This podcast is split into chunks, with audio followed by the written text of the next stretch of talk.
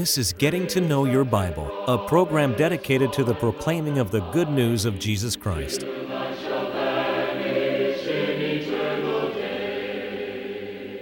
Here's Billy Lambert.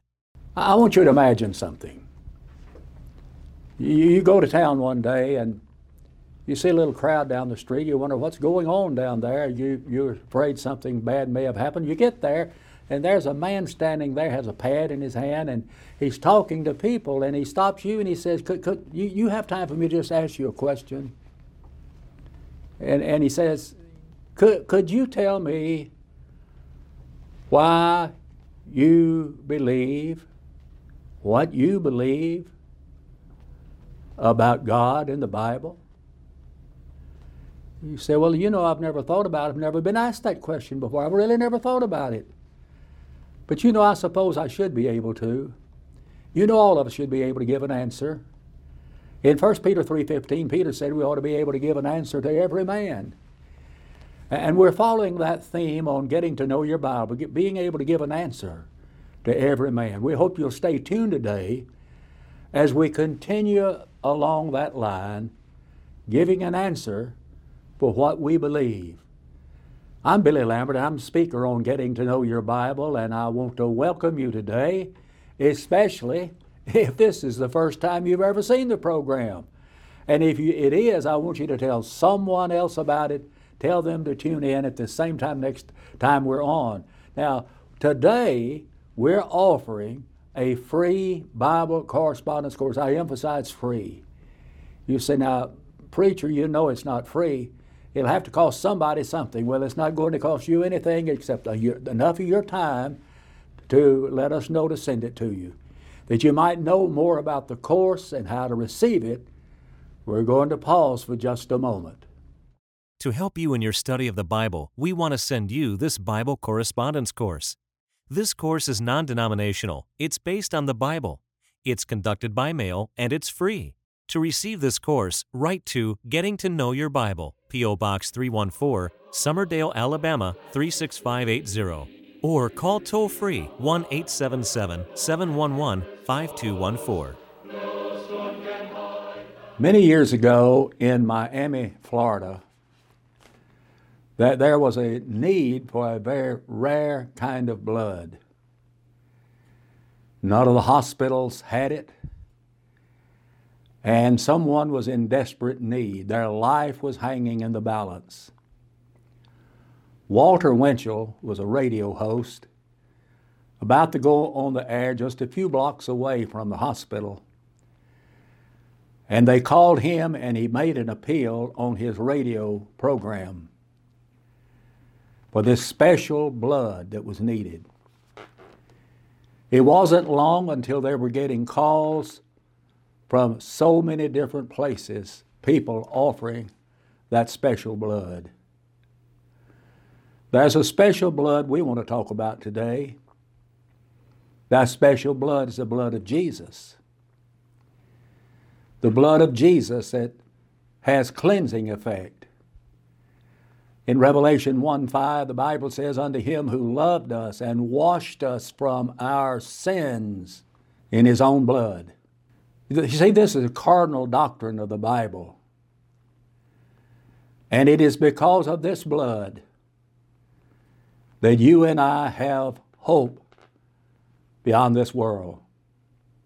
Our hope is not in the teachings of Mohammed. Our, our hope is not in the beliefs of Confucius. Our hope is not in what Buddha thought. Our hope is in Jesus Christ and His blood. One of the songs that I have loved all of my life is There's Power in the Blood. Power in the blood of Jesus.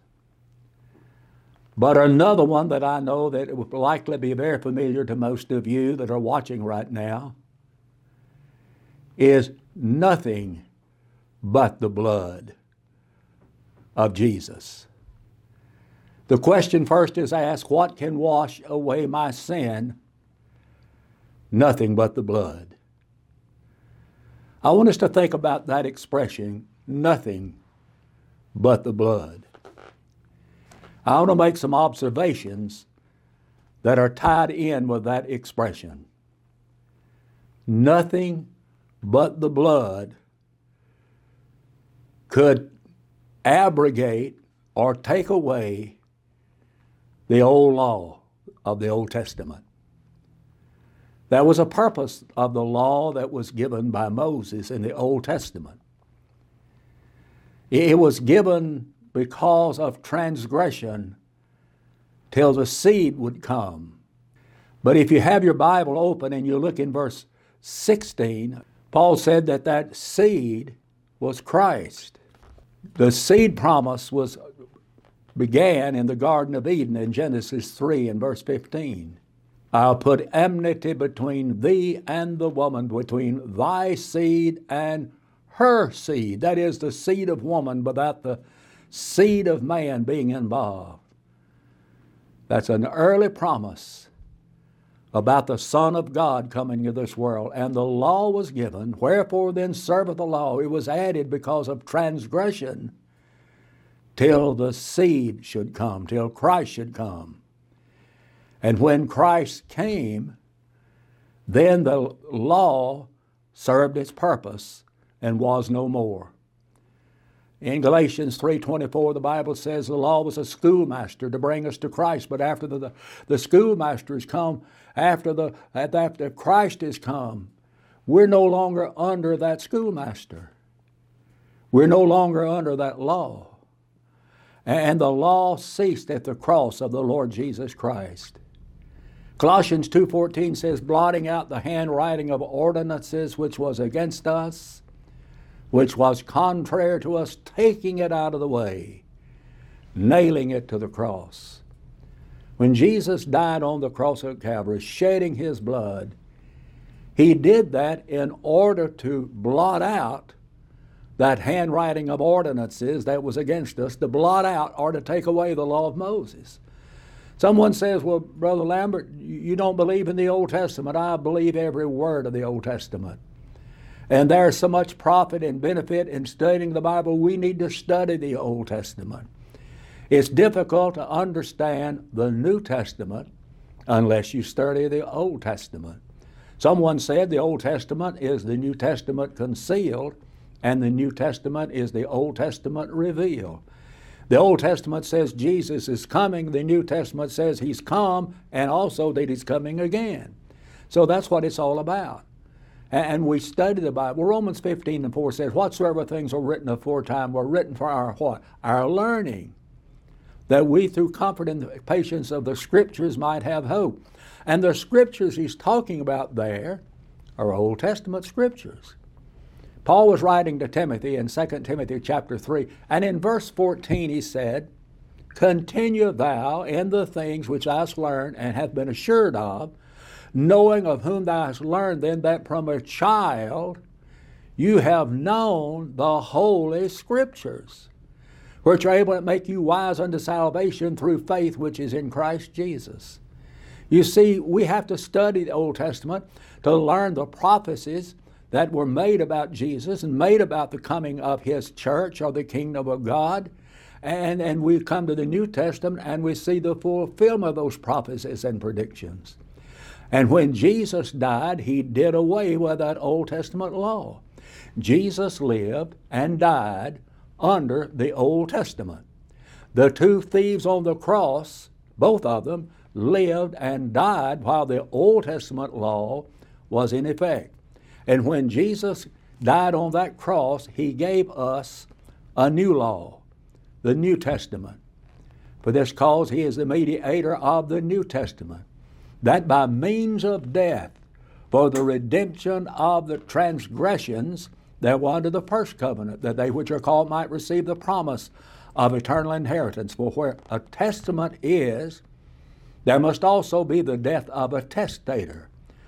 For listen to this now. For a testament is a force after men are dead Otherwise, it is no strength while the testator lives. Jesus died and gave us his last will and testament. All the conditions of salvation are in his last will and testament. For us today, living in the Christian age, living in, the, in this age that we are in today, we need to go to the New Testament to learn what we need to do to be pleasing to God. We go to the Old Testament for our learning.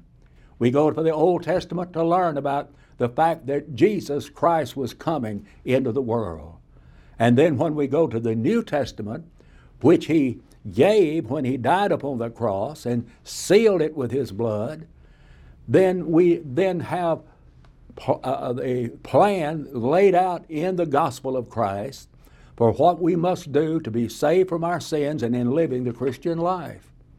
In Matthew 26 and verse 28, Jesus said, For this is my blood of the New Testament, which was shed for many for the remission of sins. Nothing but the blood could do that. Nothing but the blood could take away the old and then give us the new or seal the New Testament. That's the reason that, that I suggest to you that we study the Old Testament for our learning, for our admonition, and we learn so much from it, and there's so many wonderful lessons in the Old Testament. Be it far from me to suggest that we don't need to study the Old Testament. In fact, we do. But we, when we study the Old Testament, we understand that it, it served a purpose, and that purpose was to bring us to the Lord Jesus Christ. And now we have no need for that law. And we have the gospel of Christ today, the New Testament. But then nothing but the blood could purchase the church. It was purchased with blood. The church is the bride of Christ, it's the body of Christ. And Jesus paid a price for the church, for his bride, for, for the body. Listen to Paul in Ephesians chapter 5 and verse 25.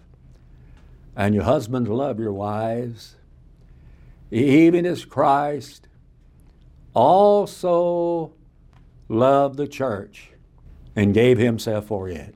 He loved the church and he died for the church. Acts chapter 20 and verse 28. Paul, Paul is addressing the elders from the church in Ephesus. And he says, Take heed unto yourselves and all the flock, over the which the Holy Spirit hath made you overseers, to feed the church of the Lord or the church of God, which he hath purchased. Well, how did he purchase it? With his own blood.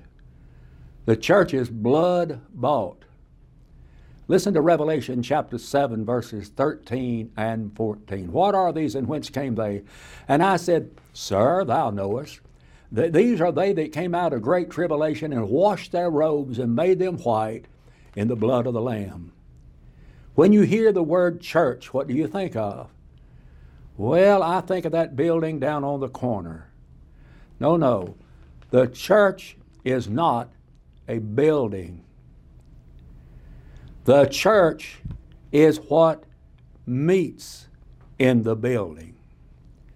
The church is people. What kind of people? Blood bought people.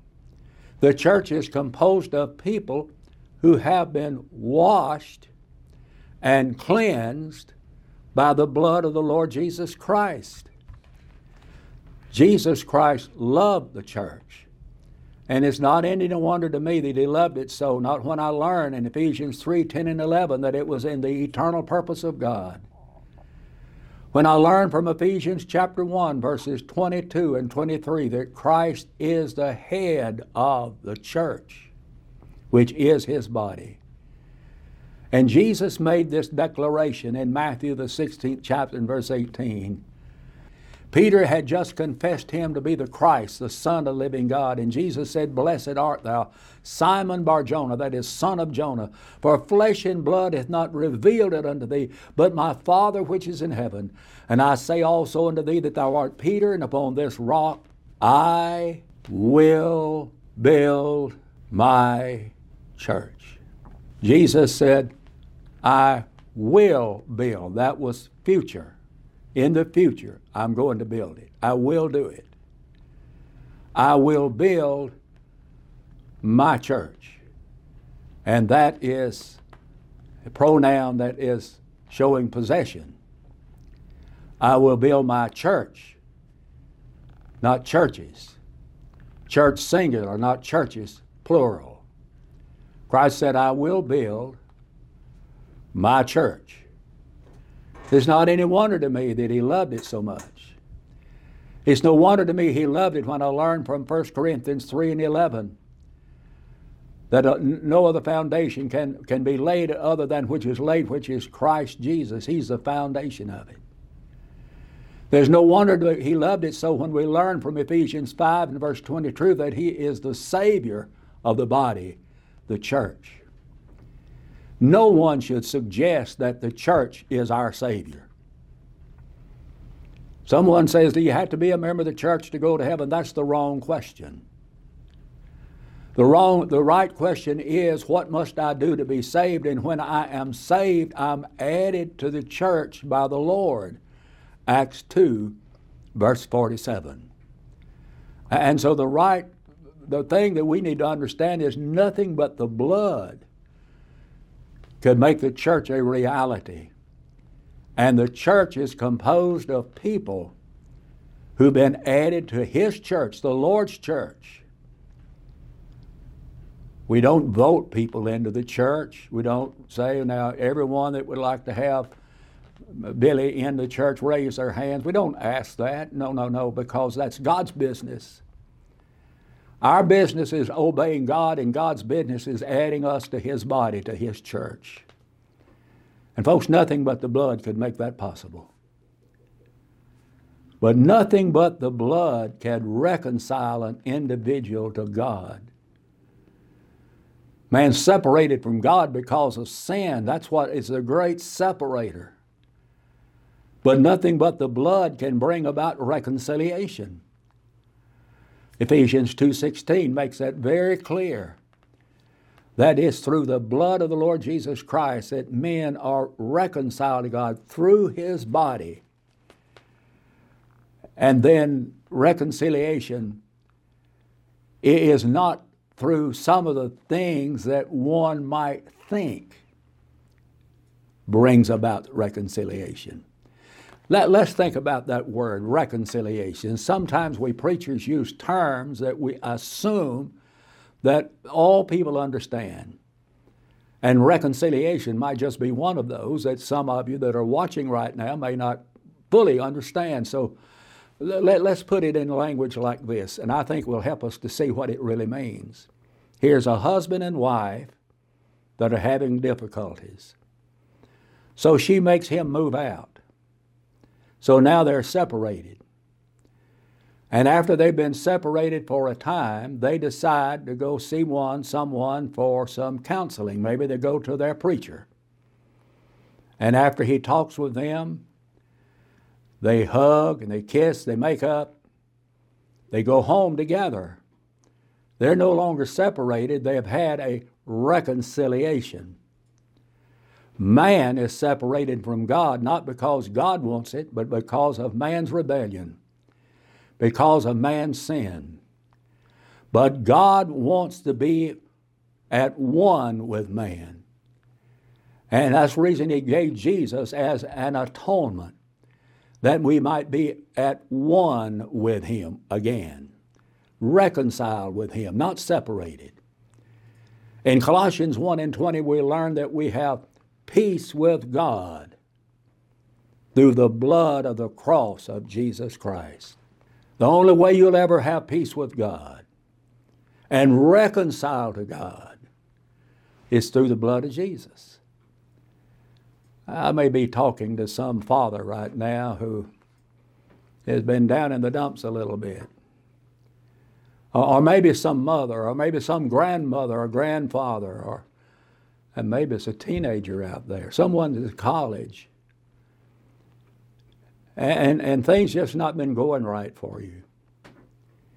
And you're so depressed about it all. and you feel so far away from God. You don't feel close anymore. The only thing that will ever bring about a reconciliation with God is Jesus' blood.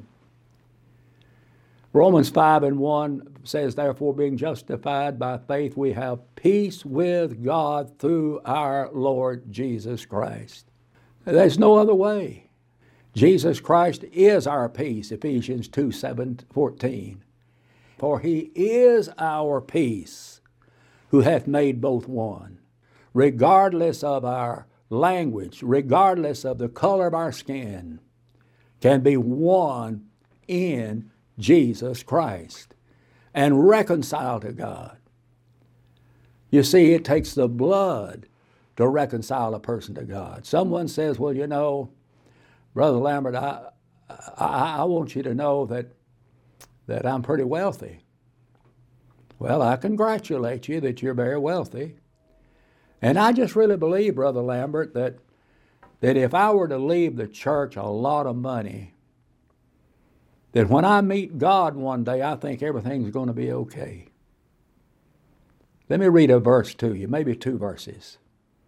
From the pen of the Apostle Peter in 1 Peter chapter 1, verse 18 and 19.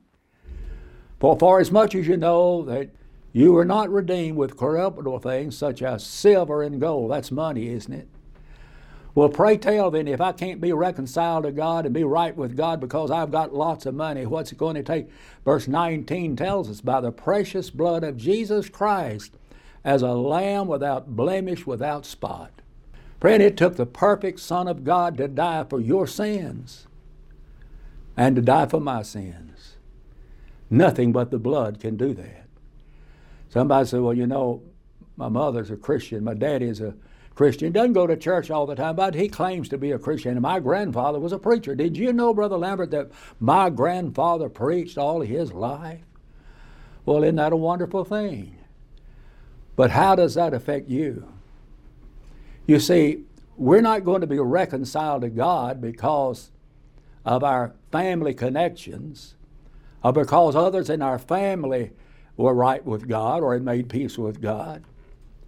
In John 8 32, Jesus said to the Jews, You shall know the truth, the truth shall make you free. And they said, We're Abraham's seed. And we've never been in bondage to any man, and you're telling us we'll be made free? What was their problem? They thought that because of their connection to Abraham, they had it made with God. And just because your mother, your father, your grandparents were Christian does not mean that you're going to be saved.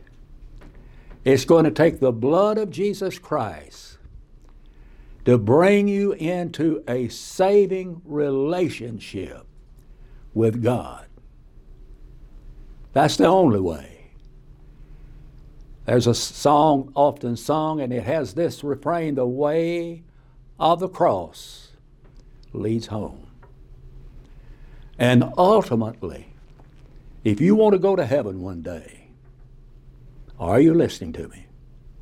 You must come to the foot of the cross.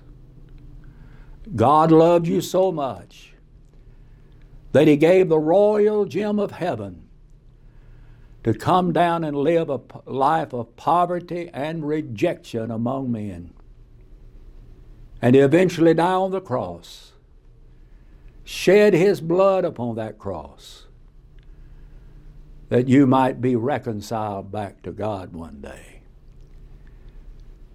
A picture was painted of a military scene. And in the, in the picture, there was the man who was in charge of their communications from the battlefield to the front line. And it showed how he was trying to make communication with the front line which was so vital. But it showed in the picture that the, that the wire connecting the communication had been broken. So it pictured the soldier with one wire in one hand and the other end of the other wire in this hand.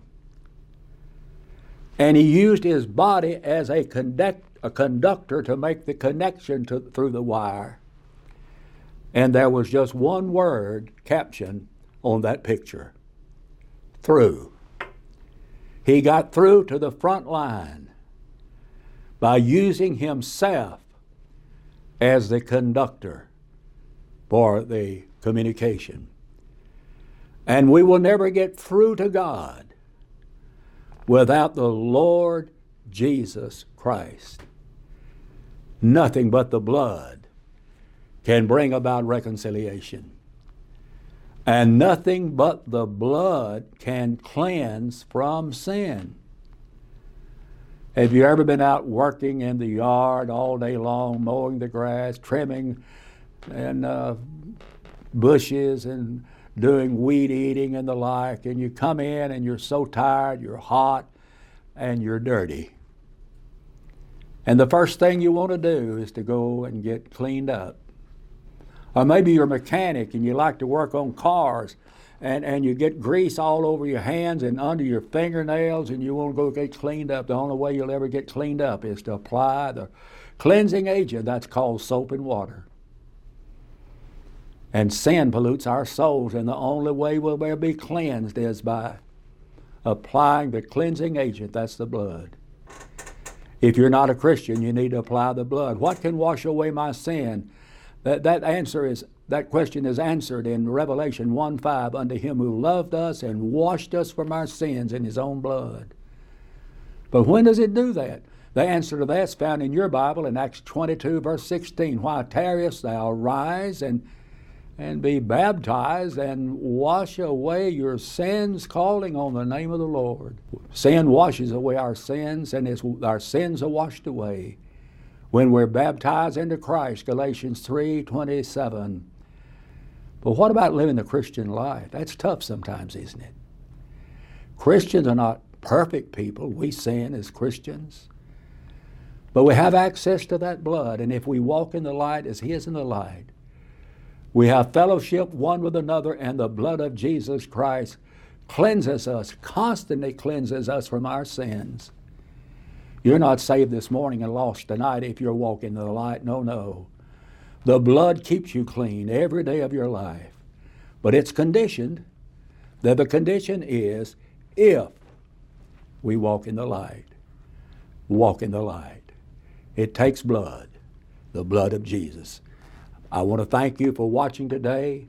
And until we meet again, may the Lord bless you and may the Lord keep you, is my prayer. Getting to Know Your Bible has been presented by Churches of Christ. If you have a question about the church, or if you would like the location of a Church of Christ near you, or to receive the free Bible course, write to Getting to Know Your Bible, P.O. Box 314, Summerdale, Alabama 36580 or call 1 877 711 5214. Join us next time for Getting to Know Your Bible.